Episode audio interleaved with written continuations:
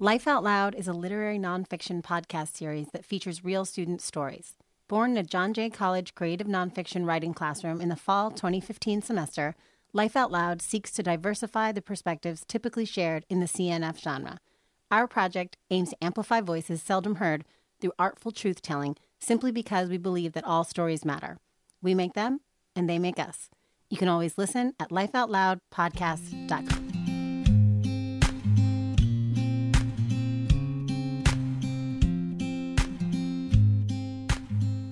Hi there, and welcome back to Life Out Loud, a literary nonfiction podcast through which we tell true, maybe all too true, stories. I'm Sadie, one of your hosts today. And I'm Riley, another one of your hosts today. Hi, I'm Karen. I'm Sashiola. You might recognize my voice from the previous episode as an author. I'm looking forward to coming on board as a host as well. Hi, everyone. I'm Sarah, excited for the 6th episode of the 4th season entitled Fool Me Twice. I'm Rebecca, also one of your hosts today. In this episode, we hear two stories in which authors contemplate second chances, in which the authors wonder if fool me once makes fool me twice inevitable. And I'm Deja. Let's get into these stories. This piece is by a returning author to Life Out Loud, Dylan Yepes. Dylan Yepes is a senior at John Jay College of Criminal Justice, majoring in criminal justice and English. He's both interested in attending law school and script writing after he graduates from John Jay. During his free time, he loves to skateboard next to cabs in the city streets, watch as many films as he can, pet puppies with his girlfriend at a pet shop in Chelsea, and overall, spend time with his close ones. What gives Dylan the most joy is helping those who've lost hope in life find that hope again. Thank you, Rebecca. Let's take a listen to Dylan's piece entitled, Daryl Simon, Justin Illusion. 2006 was a strange time. It seemed like the whole country was still trying to recover from 9/11, which I didn't even understand that well at the time. All the hows and the whys that arose over time were just so confusing. My childhood idol, Steve Irwin, the crocodile hunter, died that year, and I couldn't fathom that either. All at the same time, there was this man who entered my life, who entered my mother's life. I couldn't understand him, but I remember him. My mother will remember him forever. After a long day of work, dark circles around her eyes, and an exhaustion that could be felt from the sighs that leave her body through her breath, she's ready to tell me all about Justin Illusion, as if she's been waiting her whole life to tell me all about this man. His name is Daryl Simon. We met at a halfway house where we both were under supervision. My mother served some time for mistakes she made with the wrong crowd of people and got thrown under the bus by her friends. She had to spend at least 1 year in prison when I was 5 years old. He would always come up to me to talk. My mom told me. He'd say some of the most charming things that I fell for like a 16-year-old girl when I was a 32-year-old woman. You're the most gorgeous woman I've ever seen in my life, and I think I would do anything to at least take you out for dinner one night, just one night. I don't even think it was the way he said it, my mom confessed. I think it was the way he looked at me when he said it. He had these big green eyes and stood at 6'2", looking down at me. And his smile was so charming, so bright. He was tall, tan, and handsome. He knew he had me. I said yes.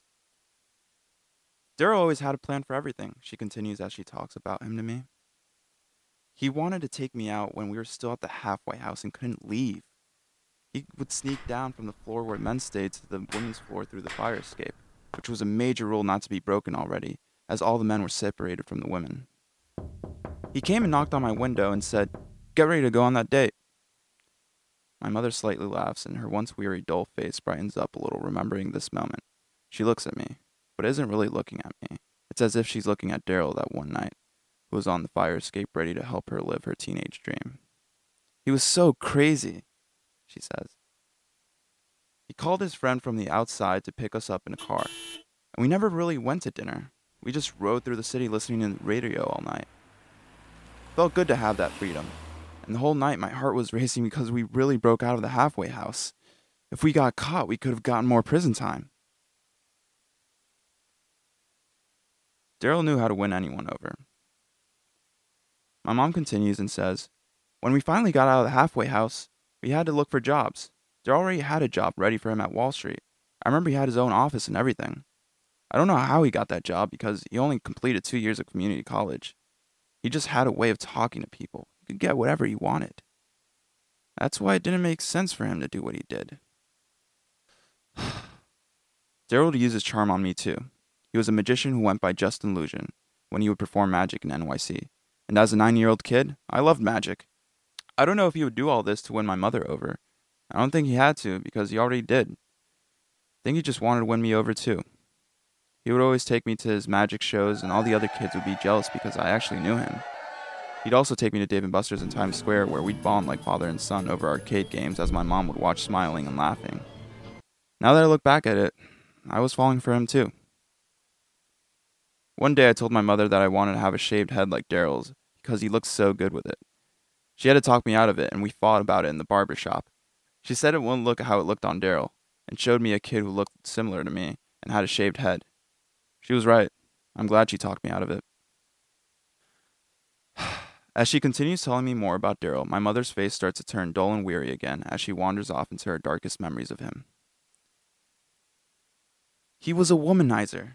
He had so many women under his spell. I even found out that when he was in prison, he impregnated the prison guard who was in charge of him. He'd always lie to me and make me feel like I was the one who was at fault, as if I was the one who was cheating. He would make me feel like I was crazy. His words were like poison. He'd tell me that I needed help and that he wanted to marry me but couldn't because I wasn't in the right state of mind, since I'd always call him out on his bullshit. When I was a kid, I remembered my mother driving us to his place one early morning. I was half asleep on the way there, and when we finally got there, she told me to stay in the car. About an hour and a half later, she came back with tears running down her cheek. I didn't know what to do. I never knew my mom could cry. She never did. She was my hero. Sometimes I had to be hers. I hugged her, and she cried on my small shoulders. I told her it would be okay because that's what she always told me. I was under his spell. She sighs, and it's as if all the weight of the world is coming back on her shoulders. She seems to choke on her words a little. She wants to release it all, but somehow it's stuck in her throat, or maybe in her heart. I thought I could be with him. I couldn't. He was manipulative, and he wanted everything his way. He would never let me question him, and he would make me think that I was the one who was crazy, like I was the one who needed help. But at the same time, I just couldn't leave him. I was so in love with him. Love hurts. Hurt the day he finally got caught, too. And both my mom and him got caught. Daryl was a con artist. He would steal people's identities and drive all over the country purchasing things under other people's social security numbers. He would pose as a friend to a lot of the people he stole from because he knew how to win anyone over. He would find a way to get a credit card printer that only banks are authorized to have and print cards in his apartment. He dragged my mother into this lifestyle, and together they became Bonnie and Clyde. Daryl would give me fake IDs to match the credit cards that were under someone else's name, my mom admits. When I'd go into the store ready to make purchases with these cards, he would prep me. Okay, babe, first thing you have to do is remember where all the exits are in case you have to run for it. If you ever do have to run for it, make sure you get your ID back because it has your face on it. That's the most important thing to remember. We can't leave any evidence. He would teach me how to sweet talk the employees to make them feel comfortable and not suspect anything of me. I still use his sweet talk method till this day. I get my way most of the time when I do. My mother got caught with him when they were doing one of these runs that day, but luckily she was in the car waiting while it was his turn to do one. They couldn't catch her in the act like they caught him, but they could prove that she helped him more or less. Daryl would desperately try to throw all the blame on my mother. My mother got charged as a minor accomplice, but it was still a felony charge. She testified against him and was only sentenced to 2 years in prison, but only served a year due to good behavior. I stayed with my grandma during this time. After my mother got out, Daryl still had trials because he was appealing a lot of the court's decisions. At the same time, some decisions were still in the process of being made. He had many charges that my mom didn't even know he could have. Surprisingly enough, my mother still visited him and went to all his trials. Before he was sentenced, she sighs, he wanted to marry me, but I knew it was that so he could have control of me, even from jail. What the hell do I look like getting married in a prison to a prisoner? I think he really was insane. Daryl was sentenced to 24 years in prison. He submitted Photoshop pictures of himself doing charity work to the judge in charge of his case. It wasn't his best work, and the judge gave him an additional 2 years for obstruction of justice. This was his last magic trick. the New York Post called Daryl the good Scameritan. In a very short article from 2010, they wrote about this incredibly stupid attempt to trick a judge of the federal court. Daryl Simon's bald-faced move included sticking a picture of himself into a shot with a physical therapy patient, then flipping the image and placing it next to a teen student. Evidence that his image was inserted and flipped can be seen by examining the single detail on his shirt above his fingers. That detail appears on the left side of his shirt in the top photograph, and on the right side of his shirt in the bottom photograph, prosecutors wrote. On the Legal Forum website, they wrote about this as well, and they pretty much reiterated what the New York Post had already reported on. But what's interesting is the comment section at the very end of the page. Here, many different women Daryl's been with speak about their experiences through their comments written in 2010. One still seemed to be under Daryl's spell. Carla says, "My name is Carla, and I used to see Justin, Daryl, in Vegas, and I thought he was a wonderful guy. If any of you know how I can let him know that he can write me if he wants, my office number is 702-496-3627. I'm not sure what he's in trouble for. I just Googled him tonight." Another seemed to be slowly moving on as she reminisced about old times with Daryl. Penny Lehman says, "I wish him well, and for whatever it's worth, I did love the real Daryl. The man I met in the Florida airport, wrestled for a Rubik's Cube, got caught in the Portland rain, got lost in a rental car that had GPS in Minnesota, brushed sand from his feet after wading the water at the beach. The man that got jealous because Frenchie was flirting with me. The man that played rock band with my son. We had some really good times." And one seemed completely repulsed by Daryl and rejoiced now that he's imprisoned. Aaron says, "Hi, I just have to say 2 years ago, I was one of the victims in Daryl's fraud scheme. I've had to sacrifice a lot to get my life back in order for what he did to me. 24 years is a wonderful sentence. My mother would find herself somewhere between Penny and Aaron. He still sends me letters," she says. "I ignore them. But somewhere deep inside, as I watch her honey brown eyes stare into the past, I know the spell she was once under is still deep inside, waiting to creep out if she's ever to let her guard down, if she ever gives into those sealed letters stored safely in her important belongings." Oh my gosh. Wow. Okay. Wow. So good. Ugh. Thank you so much for being here with us tonight. And for sharing your story with us. Yeah, no problem. I love being here. I loved it the last time. I'm looking forward to do it again, even after I'm done with this one. Oh, yeah. Oh, thank you so much for coming back and giving us another story. Okay. All right, so in your opening paragraph, you mention how confusing the year 2006 was for you. You mention how your childhood idol, Steve Irwin, died and how you couldn't fathom his death. And it was also the year that Daryl Simon entered your life. Now, it kind of seems like on the heels of the death of your childhood hero came a brand new one to take his place. So can you expand on how much Daryl became a kind of father figure to you? Because you say he used his charms on me and wanted to win me over. So do you think he saw you as merely a tool to gain your mother's affections? Like, how much, if any, was Daryl's kindness toward you real? And because you fell for him too, do you feel like his betrayal cut just as deeply as your mother's? Wow, that's okay. So I have to cover a lot of ground here. So as a kid, even now, so I'm always kind of sort of looking for a father figure in my professors and my male professors and kind of any male that enters my life and takes some sort of, I don't know, some kind of role in like authority, such as professors, sometimes even doctors, sometimes other family members. And when I was a kid, I would look at Steve Irwin as a father almost, like through the TV, because he had his own kids, and he would have his kids sometimes on the show, and you know they would pet animals together, and I was just like, wow, we're all in this together, we're a whole family. I tune in every Wednesday night, and I'm ready to watch him. And he died, and the way they broke the news for kids watching the show was I guess, appropriate for kids, and mm-hmm. but you still knew what it was. Mm-hmm. Yeah. And I was sad. I wasn't deeply sad, but I was like, some part was just like, wow, what am I gonna do on Wednesday nights now? Like, right. You know, and I still think about it until this day. Mm-hmm. And a lot of people do. I'm not alone on this. I go on Twitter and everyone's just following his kid who's now 16 or 17, and he looks just like his dad.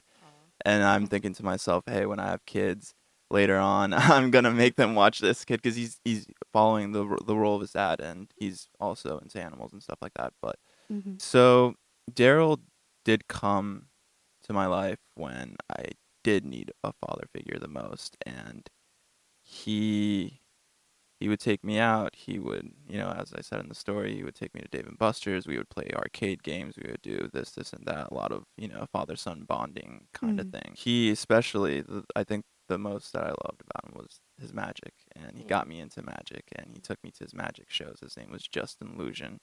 And he had, I don't know, I can't really remember, but it's somewhere near Times Square. There's this magic spot. And he had spots booked for him. And all the kids would love him. He loved every kid that came to him. And he would, you know, all of them would sit on his lap. And he would just, you know do the old magic card trick. I took pride in being able to walk out of that place with him. And all the kids seeing me walk out with him. And my mom, too. And we would just all then catch a bus together. And then, you know, then we'd do whatever it is we were going to do that day. He took the father figure kind of role, but sometimes I don't know if it was to win me over. My mom, this isn't the story, but my mom told me that he would teach her how to be more playful with me, and because he genuinely loved children, you know, to play with them, and you know, he told my mom how to, I guess, be more playful with me, that I shouldn't just be told to sit there all the time, that she should engage with me, and that she should, you know, do this and that with me, go out and play basketball with them. Yeah. And she took that advice. And even after he left my life, she was still doing that. She would still take me to Dave & Buster's, and even she would try to take the role that he took in my life to kind of, you know, make up for his absence, because she knew that he did have an effect on me, and he did kind of play the father role. Yeah, it hurt me a lot when I found out that he was a criminal, because, you know, when you're a kid, you're told people who do these kinds of things are bad guys, mm-hmm. and, you know, you're thinking the guy I looked up to the most was a bad guy, mm-hmm. and he wasn't like Steve Irwin. Steve Irwin wasn't a bad guy.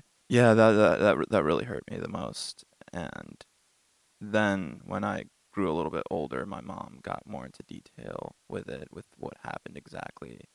And she told me that he tried to pin everything on her, and that made me even more resentful of him. And now I'm like in the state, like I still don't know what to think of him. And I remember when everyone read my story, the feedback that I got was that we don't know what to think of him. Is he a good guy? Is he a bad guy? Right. And I don't even know that myself. So I mean, even now hearing you talk about him, and you're telling us about how he encouraged your mom to interact with you more, to be more playful, and even after he left your guys' lives, your mom still continued to take you to Dave & Buster's. It's like it's so hard reading your story to imagine this kid who was kind of getting a little bit of his own Steve Irwin, who all the kids at the magic show envied, and then you got to walk out with him, and then he betrays you guys like this, but yet he did do some good things. So it's complicated. It's really it's really complicated, because he's not just the criminal. You can label him as the criminal, put him in the box. It's like all these other things. But I think it's good to highlight the fact that, like, for example, if like we saw that news article by itself, we would think, hey, this guy is a terrible person. He's after all of these people. He's just, but like hearing it from the side of somebody who actually, I guess, fell into his trap in a way, it's like, they could have their good aspects, but they could also have their bad aspects, and no one person is one or the other. So it's interesting, and it really shines a light on how black and white we can be sometimes when we get to see an actual story where we see a person who, theoretically, this person is terrible. But at the same time, they did so much good things for like a family or a number of families that you can't help but think, is he though? Right. I was just going to say, like, sometimes things aren't always so black and white. So that was really interesting to see. And like we were just talking about, and it sucks because you really like looked up to him and he kind of became a part of you. And then, you know, when somebody you look up to and you see that they do have these flaws or they can be bad people, it kind of, and especially as a kid, kind of flips your whole world around. And kind of getting into that a little bit, you mentioned in the story about your mom, you said that she was my hero, but sometimes I had to be hers. And that was so heartbreaking. Mm-hmm. And as kids, you know, we're supposed to think that our parents are invincible, but then here you are having to role reverse. So do you feel that this relationship between your mom and Daryl indirectly caused you to have to mature faster and be like the clear-sighted adult when your mom was blinded by love? Yeah, it did. It made me have to mature faster. And even I was still in the process of maturing faster because my mom already went to jail once. She's going again, and it's because of this guy. I just kind of had to learn how to deal with all of this. You know, she would always tell me it would be okay. After the first time, it was okay. So I thought, okay, it will be okay. And this is just the second time. It'll be okay again. So I did have to mature faster, and I did have to be there for her because there was no one else there for her. She has no relationship with her parents. Her mother died when she was 17. Her father is a really bad person. There are a few good things you could say about him, from what I've been told by everyone in my family. So she's had a really rough life, and I don't judge her ever. And so she had no one, and so I took on that role of, you know, I guess being the person there to comfort her, even though she knew that I couldn't really do much, and I knew I couldn't really do much, but I'm there. And it's like you see your dog after you've had a long day, and you're just like, come here, you know. And I was sort of like that dog, and she would just, you know, cry on my shoulder, and I would just say, it's okay, mommy, it's okay. That was like pretty much my go-to line. It's just, it's gonna be okay, it's gonna be okay. And that scene in your story when you guys made that late night trip, and then she comes back and she's crying, and then you say in your story about how your mom never cries, and then you have the line, she was my hero, but sometimes I had to be hers. It's like that line right there. Right. It just like, cuts you right in the heart. Because, definitely. Because this is a kid. This is you as a kid, feeling this, saying this. And it's just like, it's like you encompass so much into those few words. Like they say so much. You show, don't tell. I really, when I was writing that, I cried like twice when I was writing that, and I know. It's like, at that moment, that was one of the moments when I cried. Like after that, because it took me back to that memory, and and we're there with you. And I'm looking at this from an outside perspective, like looking at it from above in my memory. It's just the first thing that came to my mind is that I had to be her hero, and that's what it seemed like in that moment, because I did get her to stop crying. And I did get her to think that it was going to be okay. Yeah. And then we drove away, and then we got some ice cream. I mean, in moments like that, that's all that really matters, right? Right. You get to be there for her, even if you don't have the right things to say. Exactly. I love the line. I forget exactly what it was, but, you know, you're like, I just told her that it was going to be okay, because that's what she would always tell me. And it's interesting because I think that we kind of hold on to that concept in life, and sometimes that's what I'm thinking too. Like at the end of the day, what can you say? Is it's gonna be okay? Is it? I don't know, but we can hope. I mean, tomorrow's a new day. Yeah, we can only hope for the best. It's gonna be okay. So going more into the structure of your story, the way that you set up everything is so interesting. It's like your mother's sitting down with you, telling the story of her relationship, and we get to sit there with you, and we hear these little vignettes of memories. What made you decide to write your story like this? Is this actually how you interviewed your mom for the story? Yes, this is actually how I interviewed my mom. I would do it over a span of 3-4 days. I did the first part. She would just go on and on and on and on. I had to pull what I needed to pull from what she said. And then I was like, okay, next day when you come back home from work, and I get, you know, I'm already there because I came back from school. We did that over a span of 4 days. That's how I interviewed her. Actually, I added that in between, like the monologue I put to the side. Mm-hmm. That was something she didn't know about. I interviewed her and I got that information from her, but that was information that I got at that moment and that I got in the past, from the first time I found it. I had a good idea of what the situation was and everything that happened before I interviewed her, but I just got more details and more specificity, and in terms of even her showing me the docu, like the New York Post article, and I was like, whoa, when did this happen? So she gave me more details, especially from the beginning with how he would sneak over to the lower half of the building where all the women stayed, things like the specific charges that he got, the specific charges she got, and that's where I got all that in that interview. But I already had a sort of good idea of what it all was before. I found it interesting how you also included the newspaper article and all of those comments from the ladies who were like responding back, like, and the difference in each response, where it was like, oh yeah, no, he was great. Yeah, he was great for a time, but seeing what he's done, and then somebody who was just like, no, he's the absolute worst. And like just seeing the whole range of emotions that came through in that news article, to have it all together, that you don't only just have your mom's point of view or your point of view, but you also have a public kind of point of view, right. Because you're able to kind of get that from the situation that you found yourself in. Right. Mm-hmm. I'm so glad I found that. Mm-hmm. I was looking for just the New York Post article. My mom didn't even know about this. I showed her that. And she was just like, what? That was the second link that popped up in the Google search results. I was like, okay, let me see if I can find some more. So I saw the keywords that it found. It found his name and it found scammer. And I was like, oh, should be good. Mm-hmm. Clicked it. Boring article. It was just reiterating what the New York Post said. Then I kind of scrolled down by accident and I found like 162 comments. That's a lot of comments. Wow. A lot. And I was, whoa, this is... And I spent a good hour reading everything that everyone had to say. Then I was like, okay, I definitely have to add this, but who am I going to add? Mm-hmm. Whose comment am I going to add? So I thought, how about comments that are, I guess, really drastically different from each other? Mm-hmm. You know, you get everything from that. You could, it's a whole menu when you look through the comment section. Yeah, I'm really glad I found that. Were all 162 comments from people that knew him, or was it just like a mix? Most of them. Really? Most of them were from people who knew him. He had been all over the country, starting lives with people all over the country. Wow. Whoa. Other people, like maybe just 10 comments, 10 out of those that I saw were just people, weighing in from what they saw. And from people were like, what? And it was like people responding to the other people who knew him. They were like, whoa, how'd you guys know this guy? Like, what? Yeah. And this was from 2010. The comments were from 2010.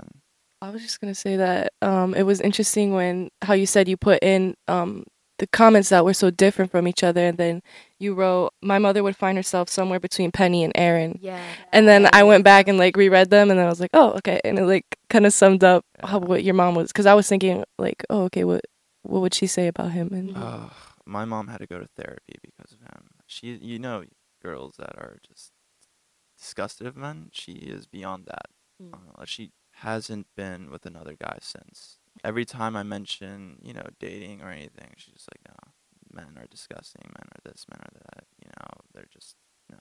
I'm like, wow, this guy really did something. Mm-hmm. She's been to therapy because of this, because she was gaslighted so much. Right. Every time I even try to get out of something, she's just like, no, you're doing that thing Daryl does. I'm just like, no, I'm not. I'm just trying to, like, I mean, I was lying to her. I was a kid. I'm a teenager trying to get out of stuff. And you're like, no, you're doing that thing Daryl does. And I'm like, Mom, I'm not your boyfriend. I'm your son. And And I'm just, and so he's had an impact on both our lives. Yeah. And that kind of. Long after he's now in jail. And kind of partly answers our very last question. So basically, like you just said, Daryl is inherently dangerous because of the insidious charm and the subsequent damage that he causes to his love-blind victims. And we learned that your mother wasn't the only one. We learned that from all the comments on the newspaper article. And at the end of the story, we learn that your mother still keeps his letters among her important belongings, despite everything that he did, everything that she went through and suffered.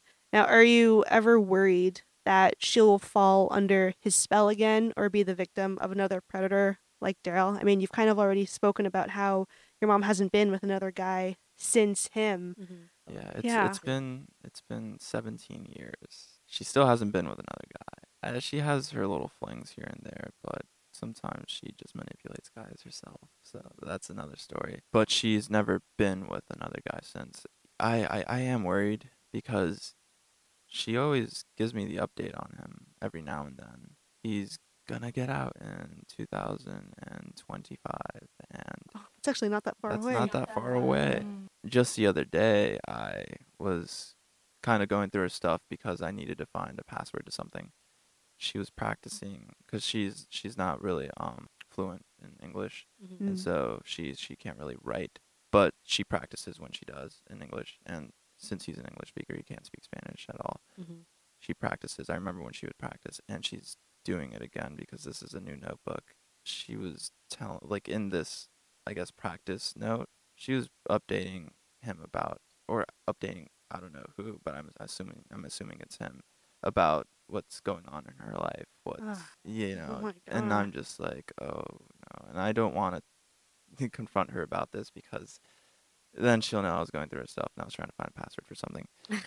It'll start I just hope for the best, and I will do everything in my power to keep her away from this guy. I'm going to talk to him myself when he does get out. I've been planning to do that. I just want to know more about him, and I want to know why he did these things.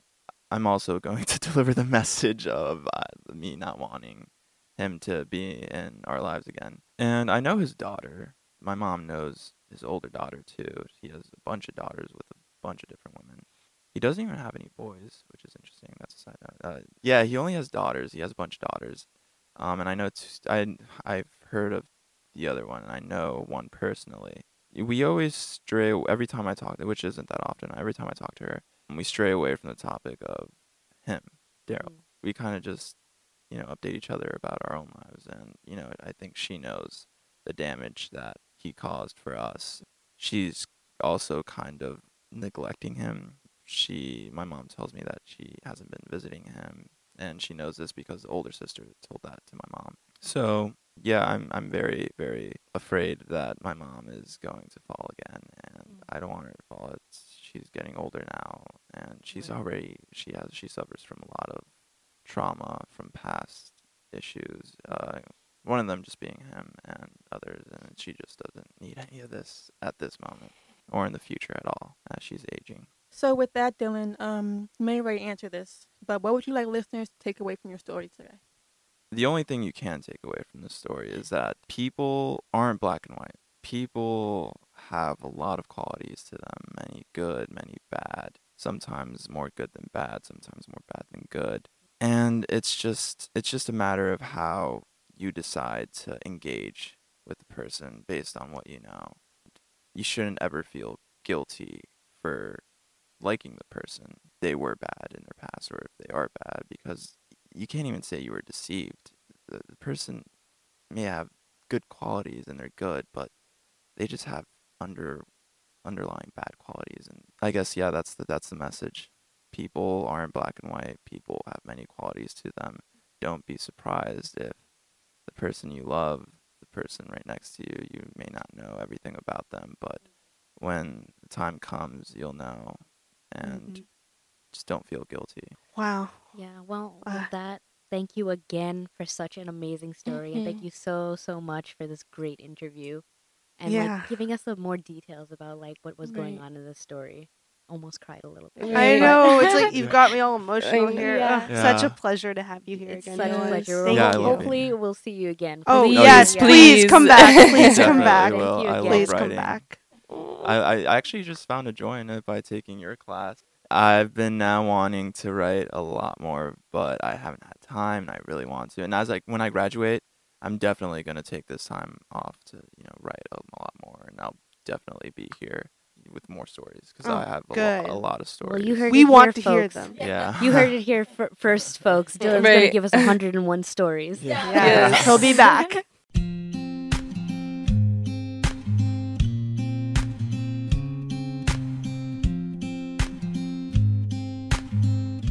This story is by a new author named Emily Nazi.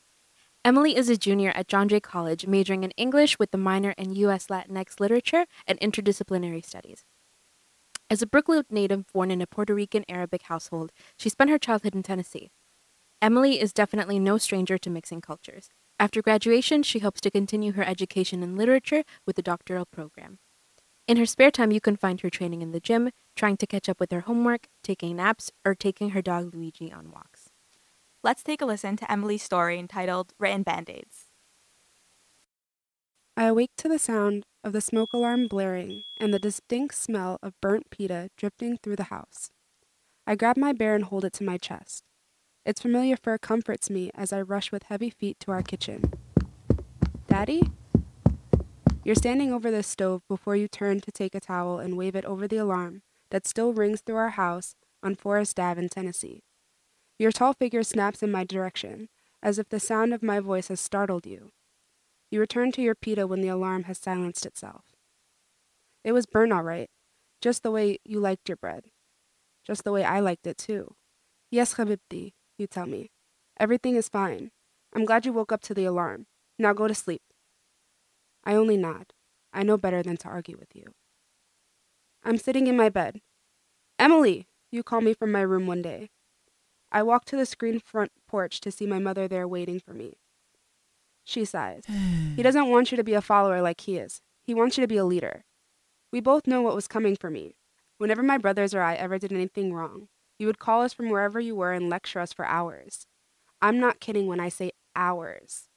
Beer can in hand, you'd go on tangents, trying to relate to us stories from when you were our age. Things that you had done differently. I hesitantly walk onto the patio and stand before you. I know what this is about. I want a keyboard piano. More specifically, I want a keyboard I found off of eBay. You have a crumpled napkin in your hand.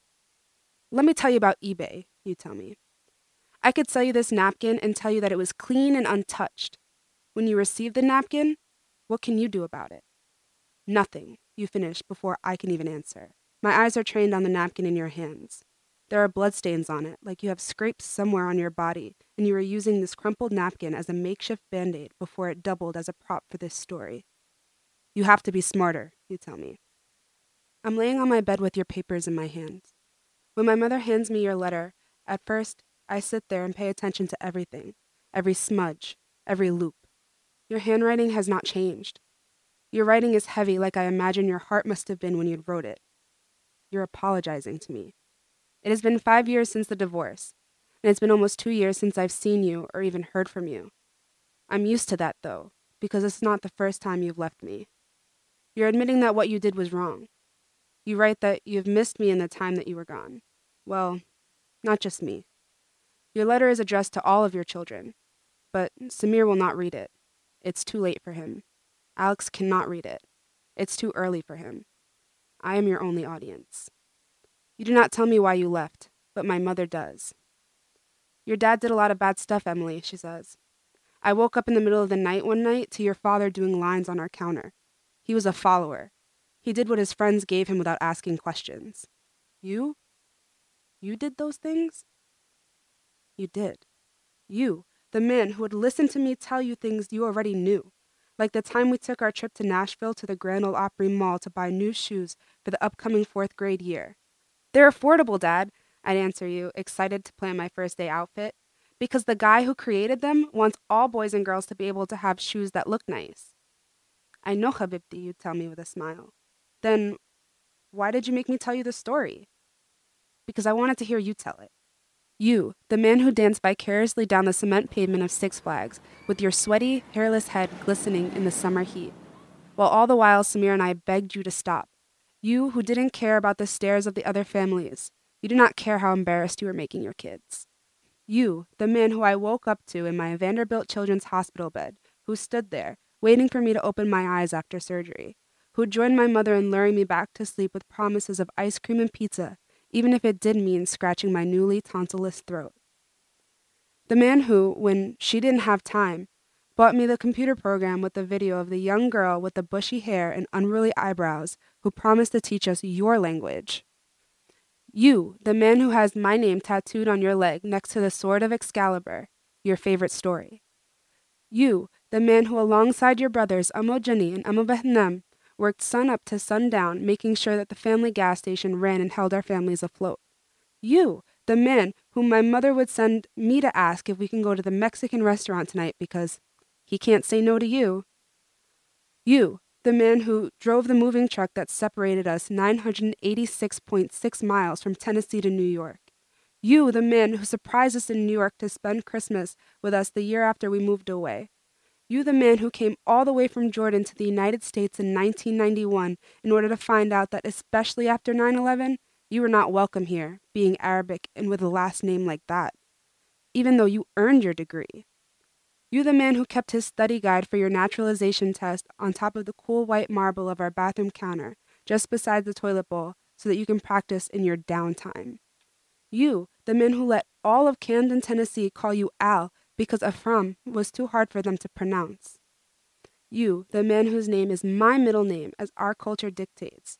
You always addressed me as Emily Afram when you were being serious. You, the man who compares keyboards to tissues. You, the man who bought me a baby grand with the ivory keys. No eBay keyboards for your daughter.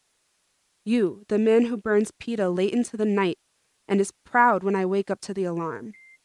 You were a bad man? But you have completed your 12-step program. That's why you're writing me. That's why you're trying to make things right. Maybe this was one of your steps, to write to who you've wronged, write to who you've abandoned, to feed your addiction and fix it. But letters do not fix everything. They do not fill the void of unanswered calls, the times I waited by the phone for you to call me and tell me that you were coming to visit, when I wanted to tell you about George, my stepfather, and how I hated how much he tried to be you, how he tried to replace you as my father, the time that I broke my elbow, the day that I graduated middle school. Letters do not help pay the bills. They do not stop my mother from struggling. They do not make up for the months and months and months that you disappeared. Your letter does not fix what is too far broken. But still, I want to write you. The thought of no one answering your letter makes me feel no better than you've already made me feel. I want to write you, but I'm sitting in my assigned seat of the Rex Manor Catering Hall. The venue's chairs are cushioned, but the blue of the worn seats clash with the baby pink theme of Nicoletta's Sweet 16. The lights are low and only the dance floor is illuminated. Standing tall in the middle is Ralph. He doesn't work as much as you. He's home more than you were. Nicoletta sweeps towards him. Her dress is like a cloud. It engulfs him as they bring themselves together. They are swaying to the sound of the music, and he holds her close to his chest. I promise her that I'm going to record their dance, but a tight hold takes over my heart. It forces its way through my throat and forces tears out of my eyes till I can't keep a steady hold of the camera. I lower my phone and step to the back of the wall to compose myself. I have to get used to it because Nicoletta is Daniela, and Daniela is Valeria, and Valeria is Nicole. They all have what we don't, what you left behind. I'm standing at the altar with Rose in our bridesmaid dresses. I stay careful not to lock my knees because the sapphire blue heels are already straining my calves. Mom walks down the aisle with Papa's arm locked in hers. Her father is always there for her. They're laughing, and Papa is leaning in as he tells another one of his world-famous jokes. All eyes are on my mother during her wedding day, so I take the time to avert my eyes and shed my own tears. The pen is lead in my hand. In front of me is my opportunity, a blank canvas to empty myself, to let you know all about how each second you've chosen to leave me stranded has been spent, wondering what I could have done to make you not want to see me, wondering what I had done wrong, wondering what pushed you away. The pen is lead in my hand. The tip hovers over the lined page. In front of me is the opportunity to welcome you back into my life. It is the opportunity to experience what I've lost in your absence. Still, I hesitate. He's your father. You need your father in your life, my grandmother's voice sounds. I want to listen to her, but I cannot seem to make the words motivate me to describe to you what it feels like to be left by you more than once. If I invite you back into my life, I can be Nicoletta. I can have a Sweet 16 dance with you, where you'll tell me how proud you are of me. I will have that at my Sweet 16. I'll have that for my wedding. Maybe you can be like my papa. Maybe you can even walk me down the aisle and tell me jokes that make me cry laughing. But if I invite you back into my life, I only open the door for you to leave me again. My pen does not move to meet the page. If I invite you back into my life, I'll once again feel connected to who I am. I'll be proud of where I come from because that's where you come from too. I will no longer have to watch the DVD of the girl with the bushy eyebrows teaching me how to count in Arabic because I'll have you, and you'll be there to teach me for yourself. But if I invite you back and you leave me again, how will I face myself, knowing I brought this onto myself? If I invite you back into my life, you can attend my graduations. You can see how I'm taking your advice. I am being smarter. I am setting goals for myself. I am making a name for myself. But if I invite you back and you disappear again, will you take all the hope I have for myself with you? If you leave again, will I lose that motivation? Because who cares about anything that I do if you're not watching, even from far away? If I invite you back into my life, will you see that I never will be what you were? I will always be a leader. My mom will never wake up in the middle of the night to me doing lines on our coffee table because I learned from your mistakes. If I invite you back into my life, you will learn that love is more than bringing gifts and buying L&B pizza when you fly in from Tennessee. If I invite you back into my life, it would not just be for me. Alex is a little older now. He understands. I can show him what it means to forgive and forget. If I invite you back into my life, distance between us will not be an excuse to go unheard from for days, weeks, months, even years. The pen is lead in my hand, but finally, I touch it to the page. With my words, I'm going to fix what you left behind. I write my letter. It takes a couple of weeks for you to find the letter that my uncles have hidden from you, but you respond quickly. Your own brothers thought that keeping you from me was for your benefit. You would not have to worry about me if I did not respond. They thought maybe you would forget your only daughter. They thought that you would focus your energy into the family business, but how could you forget me? You even come all the way to New York. You stay with Aunt Luna and Christine in their small Staten Island apartment. You're really turning yourself around. You're selling shoes in the flea market and to the house of the Haitian woman in Queens whose daughter sat on the porch of their home and watched us unload hundreds of shoes from the same truck that you drove up to New York from Tennessee the first time. On the 6th day, I convinced Mom to let me stay where you're staying for a night. We spend the entire day together. We even go to the bakery in Bay Ridge, and you let me try bouza, the stretchy Arabic ice cream that never seems to melt. On the trip back to Staten Island, I can't help but think of our future. I cannot help but think about how you told me that you might even move here with Aunt Luna. I cannot help but think that I'm so happy here. Happy that I wrote you. Happy that you're back. Happy that you're clean. Happy that we can have a fresh start. That night, when I'm fast asleep, you come to me as I'm laying on the cushiony black leather couch in Aunt Luna's living room, and you tell me, I have to go back to Tennessee for a couple of days to pick up more shoes. I'll be back in 3 days. I smile and wave and barely remember saying goodbye, barely remember seeing you walk out of the door. I barely wonder why you have to leave for shoes at 5 a.m., but I wait. I wait 3 days. Wait for you to walk through the door. Wait for you to call me back. But you don't. You never do. You never come back. Wow. Oh my gosh. I thought that it would end differently. I kind of saw it coming, but I was hoping that's not how it would end. I was really hoping. Girl, me too. Oh, I'm sure, yeah. Well, thank you for coming here today. Oh, thank you for having me. So, Emily, one of the main things that stand out about your story rhetorically is your use of the second person when talking about your father and the things that he did. At first, I thought you used the second person as a way of creating distance between yourself and the character to showcase maybe your current relationship. However, as I read further, using you throughout the piece also made it seem like a letter you never got to give to him. So, Emily, when writing this piece, what was your main purpose, or what was the meaning behind using the second person point of view? This has always been like something that's really weighed on me and weighed on my conscience because I feel like it doesn't really match kind of the rest of my life. I don't like having strained relationships with people. I always try to be very honest. So writing this was a way of kind of expelling that for myself in a way that I wouldn't be able to do if I were speaking face to face, because it's always some like a story in a relationship that gets me emotional. Writing this was very emotional. Mm-hmm. So using the second person was a way for me to talk to my father without actually talking to him, and being able to say things that I know I wouldn't be able to get out in person. Almost like therapeutic. Because it's like you're saying it to him because you're saying you, but you're not saying to everyone else, my father, blah, blah, blah. Mm-hmm. Like, right. You're not, like, drawing this attention, like, everyone look at my dad and how messed up he was or how kind he was sometimes. You're, mm-hmm. It's like you are directly speaking to your dad. Right. And that's really, like, really apparent. In your piece, we see that moment where you weigh the pros and cons of writing to your dad and opening the door to have him back in your life as you sit and stare at the paper in front of you with what you describe as pen weighing like lead.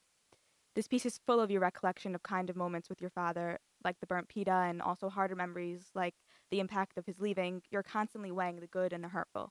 As someone who I'm sure is still dealing with the imprint of your father has made on your life, does the good ever outweigh the bad, or is the memory of this parent who left always kind of tainted for you?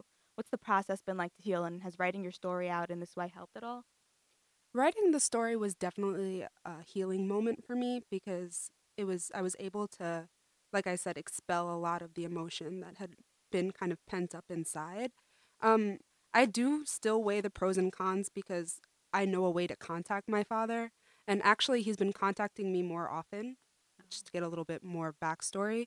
But it's always something that I have like hesitation for. Like I want to reach out for him because he's my father, but it's also I know what's happened, I know his track record. So it's always that back and forth. This like that back and forth that I wrote is still something real that's going on inside me like almost every day. Yeah. Sure. Yeah, it's like it's a risk. Mm-hmm. It's a real risk to open yourself up for that hurt again. Right.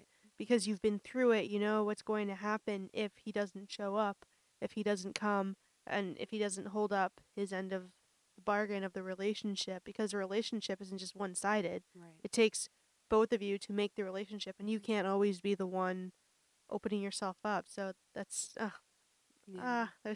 like reading your story, it's just, yeah. So, Emily, you may have already answered this question, but what would you like listeners to take away from your story? That's a loaded question. Yeah. I want them to know forgiveness, and forgiveness isn't always something that's like reciprocated. It's not always something that's gonna have a positive outcome, and that's just life. So it's important to know that there are risks that come with your decisions. But when it comes down to it, I really don't regret reaching out to my dad that time, even though it was really painful for me, especially in the end, especially now going through what I'm going through. But I think it's just important to reflect reality. Like, relationships between parents are always idealized. They're always portrayed in specific ways in movies. There's always that happy ending, but like that's really not the truth. Well, with that, thank you for coming on today. Thank you for letting us talk to you more about your story, and thank you for sharing. Oh, thank you for having me, guys. I really do appreciate it.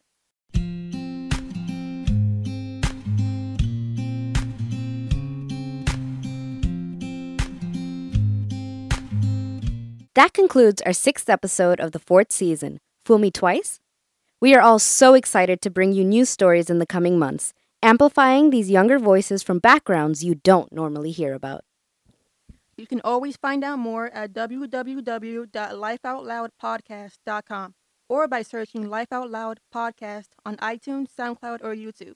We also have an Instagram and Facebook if you want to get more behind-the-scenes content.